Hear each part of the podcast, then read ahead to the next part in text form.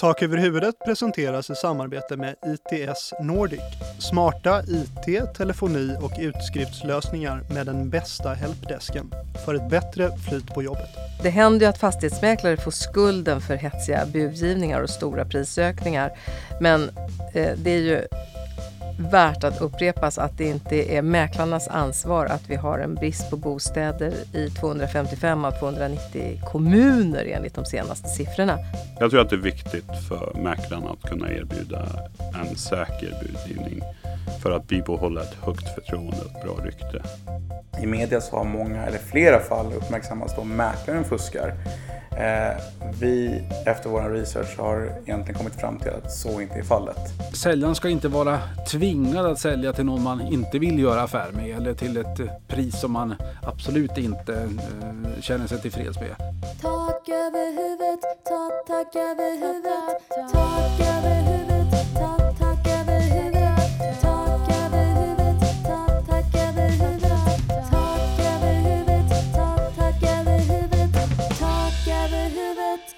Du lyssnar på Mäklarsamfundets bostadspodd Tak över huvudet. Det här är det åttonde avsnittet på den tredje säsongen och jag, jag heter Joakim Lusensky.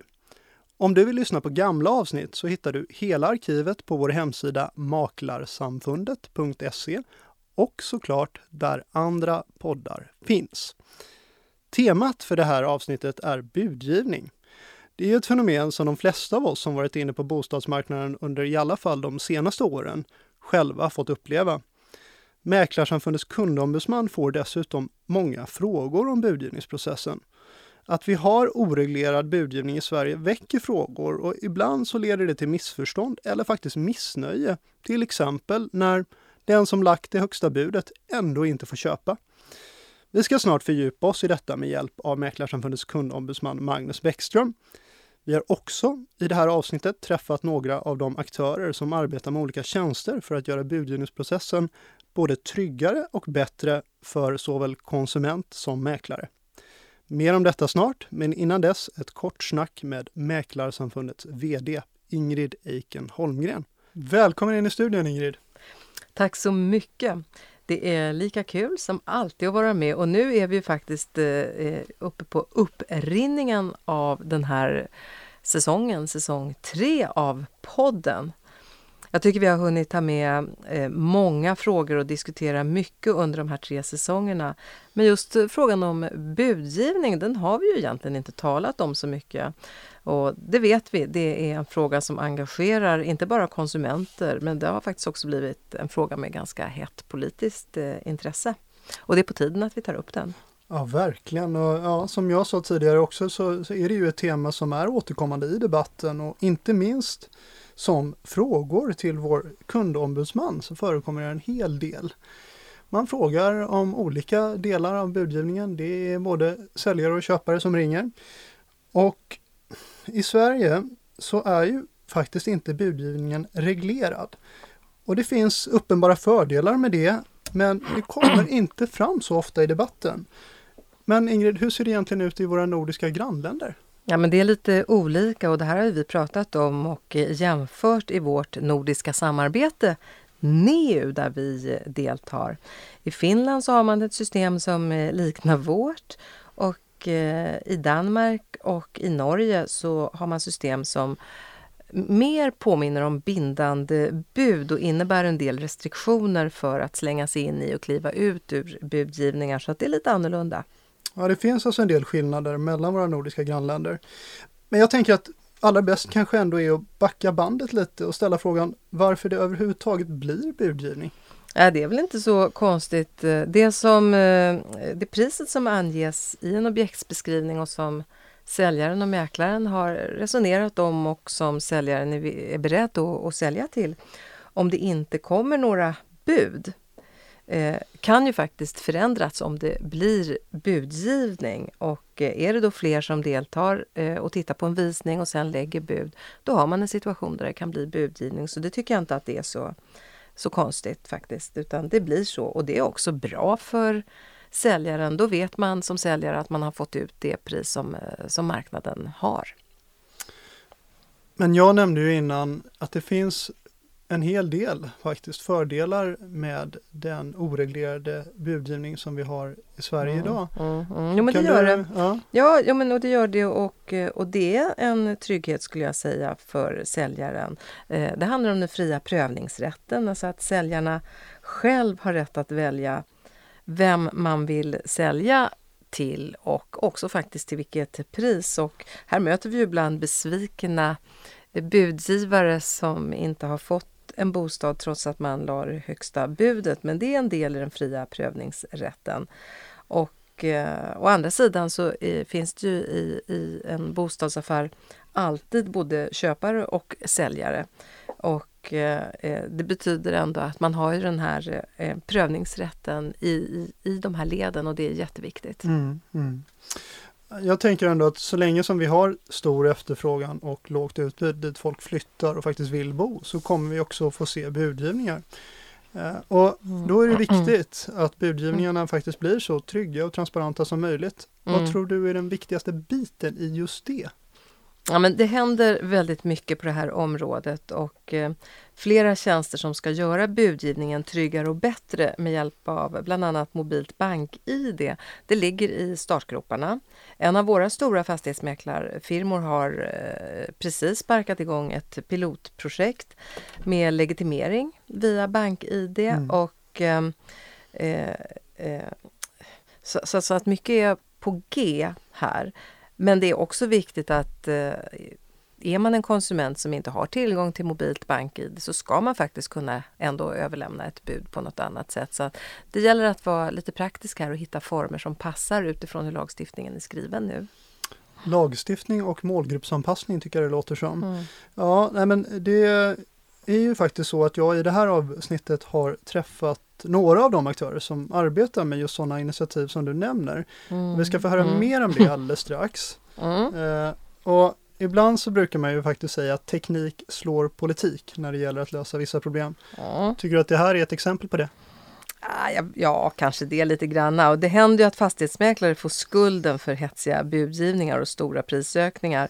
Men eh, det är ju värt att upprepas att det inte är mäklarnas ansvar att vi har en brist på bostäder i 255 av 290 kommuner enligt de senaste siffrorna från Boverket. Eh, eh, det är faktiskt fler eh, orter än vad det var förra året och det här är ett ansvar som våra politiker måste ta. Vi låter det vara sista ordet. Ingrid, tack så mycket för att du var med i dagens avsnitt. Ja, tackar, tackar. Bredvid mig här i vår studio har jag en herre som heter Sohel Sultan. Sohel tillsammans med ett gäng kollegor håller på och snickrar på en tjänst som ska göra det tryggare och bättre både för budgivare och för mäklare. Och eh, det där är ju ett område som har diskuterats ganska flitigt de senaste veckorna inte minst när konsumentrapporten släppte sin, eh, förlåt, Konsumentverket släppte sin rapport Konsumentrapporten 2017 speciellt om bostadsmarknaden. Där diskuteras en del olika åtgärder för att göra budgivningen säkrare. Och vi ser också att eh, flera branschaktörer har börjat med olika typer av tekniska lösningar för att göra budgivningen tryggare och säkrare. Eh, inte minst eh, en av de stora mäklarfirmorna kör ju ett eget pilotprojekt. Men eh, Sohel är här för att berätta mer om eh, BudID som deras tjänst heter. Varmt välkommen Sohel! Tack så mycket! Jag tänkte att du skulle få berätta mer om hur den här tjänsten kommer att funka om en liten stund. Men innan dess så kan vi väl beta av några andra frågor och jag är lite mer nyfiken på på dig och dina kollegor, var ni kommer ifrån, vad ni har för bakgrund och hur idén föddes. Vi kanske ska börja i det. Vad, vad är ni för gäng egentligen? Eh, jag har en bakgrund som ingenjör inom produktutveckling och eh, mina kollegor är IT-utvecklare och systemutvecklare. Vi har också en eh, kollega som har jobbat här som jurist på Mäklarsamfundet. Mm, Så det är Mäklarsamfundare alltså? Ja. ja. Eh, idén föddes faktiskt eh, för några år sedan när jag köpte mitt eh, första hus. Och, eh, Eh, jag var med i en eh, budgivningsprocess, vilket var väldigt stressande. Och eh, jag tyckte att den inte levde upp i måttet med för de verktygen som finns idag. Att kunna göra en betydligt eh, säkrare i realtid. Ska vi bara liksom backa lite till, till din upplevelse av budgivningsprocessen? Vad var det som du tyckte var dåligt eller stressande eller osäkert? Jag tyckte att den var väldigt eh, osäker då, den, eh, eh då det fanns utrymme, ganska mycket utrymme för att eh, manipulera en eh, budgivningsprocess. Eh, jag hade högt förtroende för mäklaren, men eh, mäklaren kan inte styra externa faktorer och bud som kommer, eh, ja, bud som inte mäklaren kan kontrollera. Så du, eh, om vi ska tala klarspråk helt enkelt, så du misstänkte i den budgivningen att det fanns spekulanter som, som inte hade köpintention helt enkelt, som inte hade, som la seriösa bud? Nej, utan eh, priset gick upp väldigt högt och eh, under en sån här period är man väldigt stressad och mentalt pressad. Eh, och då är man egentligen eh, känslig för all, allting som egentligen eh, kan man kan tro misstro vill säga. Mm. Så någonstans där så, så föddes idén och eh, vad hände sen då? Du fick idén och? Jag fick idén, sen satt jag faktiskt och hade den idén i ett eh, halvår och eh, inte tänkte så mycket på det. Men eh, sen märkte jag att eh, BankID eh, började ploppa fram inom eh, massor av olika branscher och eh, då, då slog det slog det mig att man skulle kunna använda ett eh, verktyg som BankID för att legitimera sig i realtid när man budar på ett objekt. Senare eh, to, eh, tog jag kontakt med min kollega idag, Hassan, och frågade om han var intresserad av att starta upp det här projektet. Och eh, sen dess har vi eh, blivit ett Almi-projekt. Vi är med i Uppsala Innovation Center Inkubator. Eh, vi samarbetar med eh, några juristfirmor och eh, eh större utveckling, IT-utvecklingsfirmor. När kommer den här tjänsten finnas på marknaden? Vi vet faktiskt inte idag. Eh, vi, vi försöker göra tjänsten så bra som möjligt och vilja lansera på ett så smart sätt som möjligt. Vi vill gärna att eh, det ska finnas en stor spelare som är med oss när vi lanserar detta. Mm. Okej, okay låt oss prata lite mer om eran tjänst. Det finns ju redan idag mäklarföretag som använder BankID vid eh, budgivningsprocesser och eh, jag har också hört en hel del om andra aktörer som planerar vad som jag tycker verkar vara liknande tjänster, alltså i grund och botten tjänster som baseras på, på BankID för att legitimera sig. Vad skiljer bud-ID från de andra aktörerna? Eh, vi såg eh, tidigt en eh, stor aktör lansera ett pilotprojekt med BankID mm. inom budgivningen. Och det visar ju att branschen är beredd att ta ett steg i den här riktningen. Mm. Det finns även andra lösningar på marknaden som går ut på att man som tredje part hanterar budgivningen. Just det. Vi erbjuder vår tjänst till mäklarna som ett verktyg för att kunna be behålla budgivningsprocessen som en tjänst inom mäklartjänstutbudet, vilket vi tror är viktigt för branschen. Mm. Mäklaren behåller sin centrala roll och den personliga kontakten då budgivningen inte arrenderas, ut till en tredje part. Rent mentalt lämnar budgivaren aldrig mäklarens miljö och mäklaren kan själv välja om man vill ha med bud-id-symbolen för att styrka att budgivningen har utförts på ett säkert sätt enligt branschens riktlinjer. Dessa riktlinjer är något som vi vill ta fram i branschorganisationen för att skapa så säker och kvalitativ budgivningsprocess som möjligt för säljare och köpare och mäklare. Eh, legitimerad budgivning med BankID är ett första steg av flera tilläggstjänster som vi försöker utveckla branschgemensamt. Vi har flera lösningar i pipen och vi tror att vi kan skapa ett stort mervärde för mäklarbranschen. Men jag gissar också såklart att, att ni har gjort eh, en hel del research och hört er för med både konsumenter och mäklare nu under utvecklingen av tjänsten. Vad skulle du säga är konsumenternas största oro i budgivning idag? Jag tror att eh, den största oron för bostadskonsumenterna är att man betalar ett högre pris än marknadsvärdet för bostaden. Eh, det vill säga att priset har drivits upp av budgivare som har en annan avsikt än att köpa. Och vad ser ni att mäklarna tycker är viktigt i budgivningsprocessen? Jag tror att det är viktigt för mäklarna att kunna erbjuda en säker budgivning för att bibehålla ett högt förtroende och ett bra rykte. Med den budgivningsprocessen som förekommer idag, den är väldigt sårbar och eh, kan enkelt bli manipulerad. Eh, och när den väl blir manipulerad är, är det väldigt skadligt för eh, branschen när detta uppmärksammas i media till exempel. En annan faktor man inte tänker på är om man minimerar risken för oro och stress inom budgivningen är sannolikheten mindre att konsumenten hoppar av. Vilket på grund av dessa faktorer även kan resultera till ett eh, bättre bostadspris. Mm. Och min sista fråga egentligen, den handlar om säkerhet. Det är ju faktiskt både personuppgifter och stora belopp i omlopp så att säga när det gäller bostadsaffärer. Och hur garanterar man då säkerheten i sådana här verktyg, både för konsumenten och för mäklarna? Eh, den säkerheten eh, vi använder idag är väldigt hög. Eh, vi ställer väldigt höga krav. All data är krypterad och alla personuppgifter hanteras inom personuppgiftslagen. Så ditt budskap till både konsument och mäklare, det låter ungefär som att eh, ni kan känna er trygga. Det är ja, ingen fara. Mycket trygga. Tack så hemskt mycket Sohail Sultan för att du kom hit och berättade om bud-id.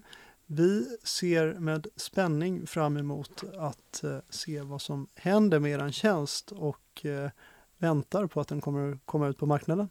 Tack så mycket. Det här avsnittet har temat budgivning och hur budgivning kan bli en tryggare och säkrare process för konsumenterna. I det syftet så har jag gett mig ut på stan och träffat några av de aktörer som sitter och snickrar på olika typer av lösningar för att göra budgivningen tryggare och säkrare med hjälp av digitala verktyg. Här mitt emot mig sitter Magnus Balchan från Trygga Bud. Välkommen till Tak över huvudet Magnus. Tack för att jag fick komma. Vi ska prata en del om er tjänst, men innan dess också lite om vad ni är för filurer och eh, vad ni har för bakgrund och inte minst hur idén om Trygga Bud föddes. Ska vi börja i er bakgrund? Ja, eh, mina kollegor Alexander Haldin, Mikael Keto och Per Schlander eh, har bedrivit verksamheter inom sociala medier där de har jobbat med många av de största namnen inom bloggindustrin. Själv har jag en eh, bakgrund inom telekombranschen och tillsammans utgör vi ett välrundat team. Och själva idén då? Hur föddes idén till Trygga Bud? Idén kommer utifrån egen erfarenhet eh, av bostadsköp och bostadsförsäljningar. Ehm, där egentligen vi såg ett behov på marknaden och eh, tack vare de interna resurserna och kompetenserna som vi besitter så kom vi upp med en systemlösning som kunde hjälpa till med detta. Var det då du som eh, var med i en, en budgivning som du eh, inte tycker gick till som den eh, kanske borde ha eller? Nej, det var min kollega Alexander som eh, var med i en Herre Jesus budgivning som han kallar det för. Hur länge har ni jobbat på er lösning? Vi har jobbat snart i två år och färdigställt produkten nu den senaste tiden faktiskt. Och när kommer den lanseras? Den kommer lanseras nu innan sommaren tillsammans med x antal mäklare. När ni började att arbeta med den här tjänsten eh, och eh, under resans gång så utgår jag bara från att ni har gjort en hel del research och talat med eh, såväl konsumenter som mäklare. Från ert perspektiv, vad ser ni som konsumenternas stora orosmoment i förhållande till budgivningsprocessen? Ehm, konsumentens orosmoment är många.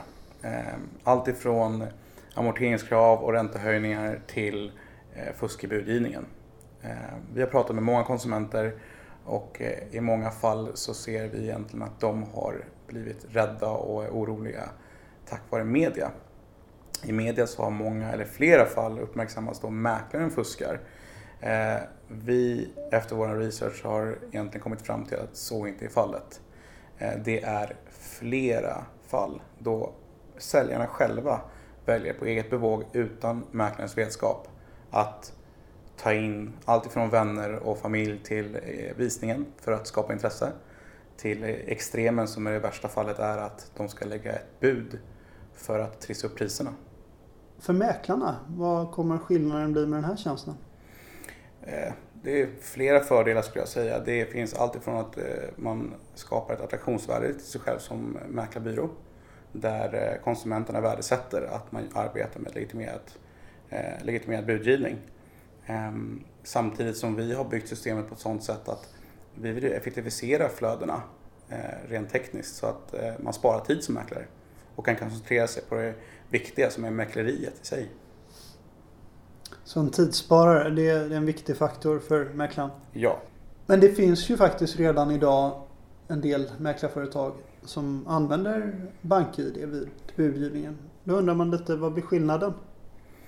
Eh, vi ser skillnaden som väldigt stor eh, då vi är en oberoende budgivningstjänst som inte är skapad av en aktör på marknaden utan vi har själva skapat den och sitter i samarbeten med mäklare och organisationer eh, som ska utgöra den här opartiska delen i bostadsaffären. Mm.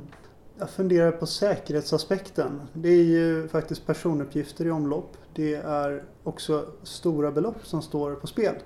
Eh, det är nog också en del i att många konsumenter kan känna viss oro. Hur garanterar man egentligen säkerheten för både konsument och mäklare? Eh, ja, om vi tar det första, du nämner gällande stora belopp i omlopp, eh, så ser vi i alla fall att mäklarna och bankerna sköter det väldigt bra idag. Eh, när man eh, ska påbörja egentligen betalning av bostaden med handpenning och slutskilling med mera. Eh, så den, eh, den anser vi funkar bra. Sen finns det alltid utrymme för effektivisering. Eh, och, men, men, den, men den rör inte vi om vi säger så. Men när det sen kommer till Eh, personuppgifter och kunddata så kommer det bli desto viktigare nästa år att eh, man följer de nya GDPR-lagarna som gäller. Mm. Där eh, kunden på ett smart eller på ett enkelt sätt kan extrahera sin data. De bestämmer själva vem som äger dem som kund. Datan ska extraheras i ett väldigt läsbart sätt.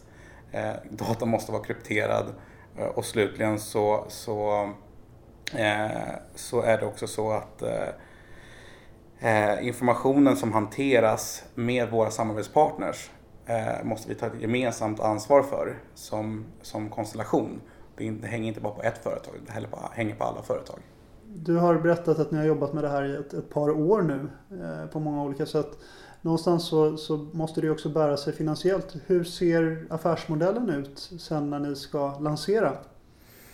Eh, Affärsmodellen ser ut som så. Den är uppdelad i två delar. Eh, vi vill tillsammans med mäklarna generera nya intäktsströmmar eh, via tilläggstjänster mot en väldigt köpstark kundgrupp. Eh, men utöver det så har vi också en, en vad ska man kalla för en klubbavgift för per avslutad budgivning. Så vi kommer rikta den kostnaden mot den vinnande budgivaren. Varför vi gör det är för att det är trots allt den individen som har vunnit budgivningen som har haft mest nytta utav den här tjänsten. Där tjänsten har försett en budgivning som egentligen är korrekt och där eh, konsumenten eh, och den vinnande budgivaren inte har behövt betala för mycket tack vare manipulerad budgivning. Och den kostnaden kommer ligga om 239 kronor en gång för den vinnande budgivaren. Du ska ha stort tack för att du var med oss idag i Tak över huvudet och eh, vi ser fram emot att se er tjänst på marknaden. Lycka till! Tack själv, tack så mycket! Varmt välkommen till studion igen Magnus Bäckström, Mäklarsamfundets kundombudsman. Du är ju något av en fixstjärna i den här studion och i Tak över huvudet får man säga. Oj, oj, oj, tack för det! Idag så är du här för att hjälpa oss att få bättre koll på det här med budgivning. Mm. Vad som gäller och vad man ska tänka på helt enkelt. Mm, stämmer. Du får ju rätt många frågor om budgivning. Vad är den vanligaste? Ja, det vanligaste det är faktiskt eh, köpare eller tilltänkta köpare som ringer in och säger jag hade högsta budet men jag fick inte köpa. Mm. Och en annan variant på det, det är att man har bestämt tid för att skriva kontrakt. Och eh, man var muntligen överens om, om eh, allt det man skulle avtala om. Men sen kommer in ett ytterligare bud. Och då undrar naturligtvis den här tilltänkte köparen, är det rätt att eh, man ska få lägga bud efter att vi muntligen var överens? Det är de vanligaste frågorna. Jag tror att vi kommer att få anledning att återvända till det alldeles strax. Men mm. om vi fortsätter på temat vad som är vanligast när folk ringer in till dig. Vad är den vanligaste missuppfattningen om budgivning? Ja, vanligaste missuppfattningen det är att eh, mm, de tror att mäklaren bestämmer vem som ska få, få köpa. Och vanligaste missuppfattningen är just att man tror att bara för att man har högsta budet i kronor så har man rätt att få köpa den här fastigheten eller bostadsrätten. Just det. Och sen formerna för själva budgivningen, den bestäms av säljaren och mäklaren tillsammans, eller hur? Ja, i vart fall så är det ju säljarna som, som eh, har ett, ett, stort beslutsunderlag här och säljarna som bestämmer till, till vem och till vilket pris och faktiskt om man vill sälja också där. Och eh, budgivningen finns ju inte reglerad i lag. Det finns ingenting som heter budgivningslagen till exempel. Där. Exakt, ja. Så att eh, där är det säljarna som, som har väldigt mycket att eh, bestämma över där. Och säljaren i överenskommelse med mäklaren bestämmer till exempel vilka bud som ska visas på nätet. Om det är alla bud eller om det är ett eller om de tre högsta buden eller eh, har inget bud. Det finns inget, inget krav på den biten. Men är det någonting man ska presentera på internet så är det säljaren i överenskommelse med mäklaren som bestämmer detta. Där. Och det är någonting som mäklaren måste fråga säljaren om då naturligtvis? Ja, det är klokt att göra. Alltså man är överens om de sakerna innan man drar igång hela försäljningsapparaten där. Men sen är det också så att säljaren kan ju ändra sig under resans gång också och faktiskt då välja att eh, ja, avbryta budgivning om man vill det. Eller bestämma att eh, nu vill jag att eh, det ska gå till på det här sättet istället. Där. Men det vanligaste eh, som jag upplever i vart fall det är att man har det som heter öppen budgivning. Det vill säga att eh, budgivare eh, får då redovisat andra bud som har lagts och har möjlighet att bjuda över de buden där. Just det. Men visst är det så också att budgivning, det behöver inte bara bestå av pengar när man lägger bud. Inte bara kronor och ören utan även annat. Mm. Det, ett bud kan vara förenat med, med villkor. Till exempel då om att eh, köparen som, eh, eller spekulanten ska säga då, som lägger det här budet har krav på att få göra en besiktning till exempel av, av den här fastigheten eller lägenheten för att eh, det här budet ska, ska gälla.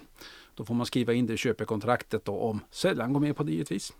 Det finns andra villkor att man eh, till exempel inte har kollat finansiering för köpet. Och då kan man behöva förena villkoret med, en finansieringsklausul. Mm. Liksom även att man kanske är orolig över att den nuvarande bostaden man har kanske är lite svårsåld. Och då kan man också villkora det med, med eh, ett, ett, krav på en klausul som talar om att jag får hoppa av det här köpet om jag inte får min nuvarande bostad såld. Men det är ju säljaren naturligtvis som måste ta ställning till och välja bland de här olika buden och vilka villkor som man då kan tänka sig att gå med på också.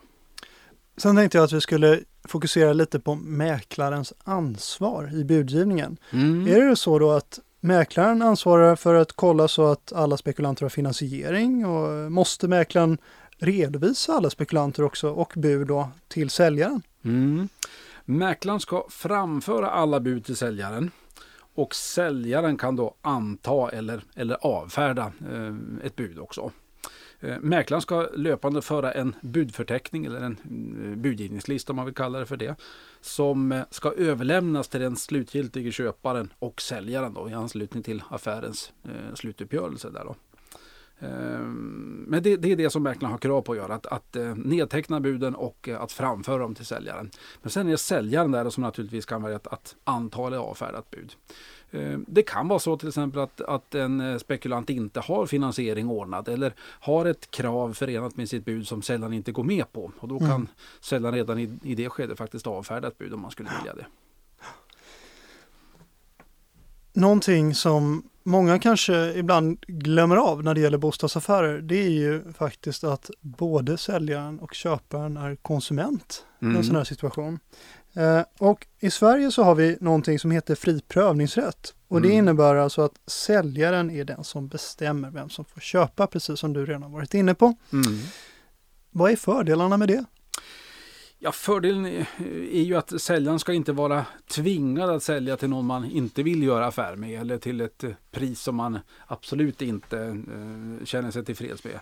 Det kan ju rent praktiskt vara så här att eh, det högsta budet är en krona för en fastighet. Och man tycker att det är väldigt lågt. Det räcker inte till att lösa lånen till exempel. Där. Och då ska en säljare få möjlighet att faktiskt tacka nej till det också. där.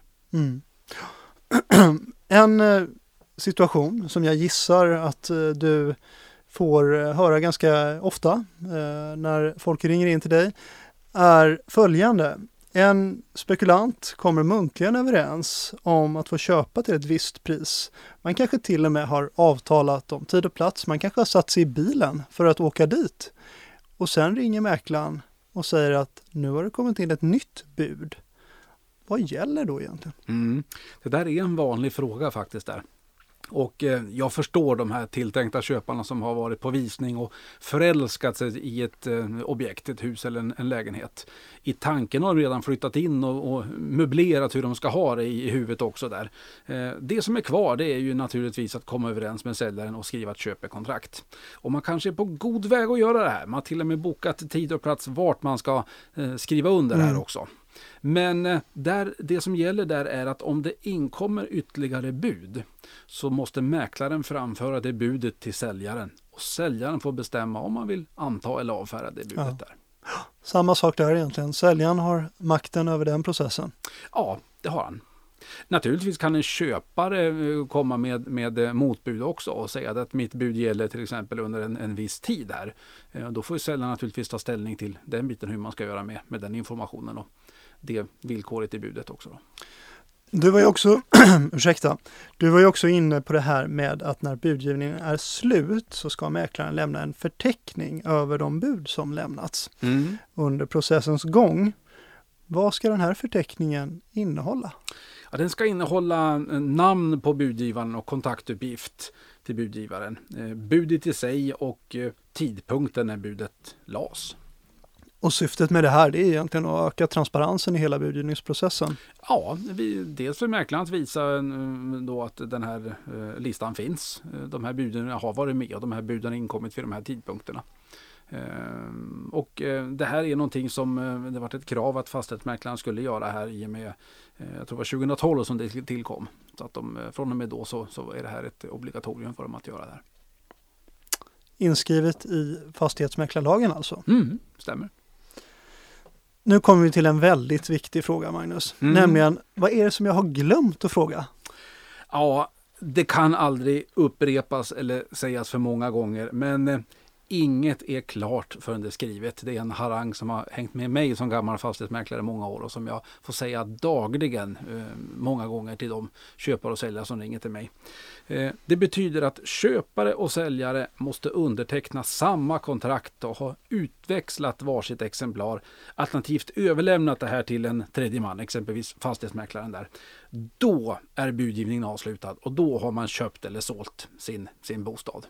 Men innan dess, då är det faktiskt så att budgivning inte är riktigt avslutad nu faktiskt. Då upprepar jag för att summera det som du sa. Ingenting är klart förrän det är klart. Men den här intervjun börjar däremot lida mot sitt slut. Tack så mycket Magnus Bäckström. Tack. Tak över huvudet. Tak över huvudet presenteras tillsammans med ITS Nordic och klipps och produceras av Diggin Larry. Projektledare är Caroline Berg och foto och avsnittsbild har Karina Vikaby ordnat. Och jag, jag heter Joakim Lusensky. Tak över huvudet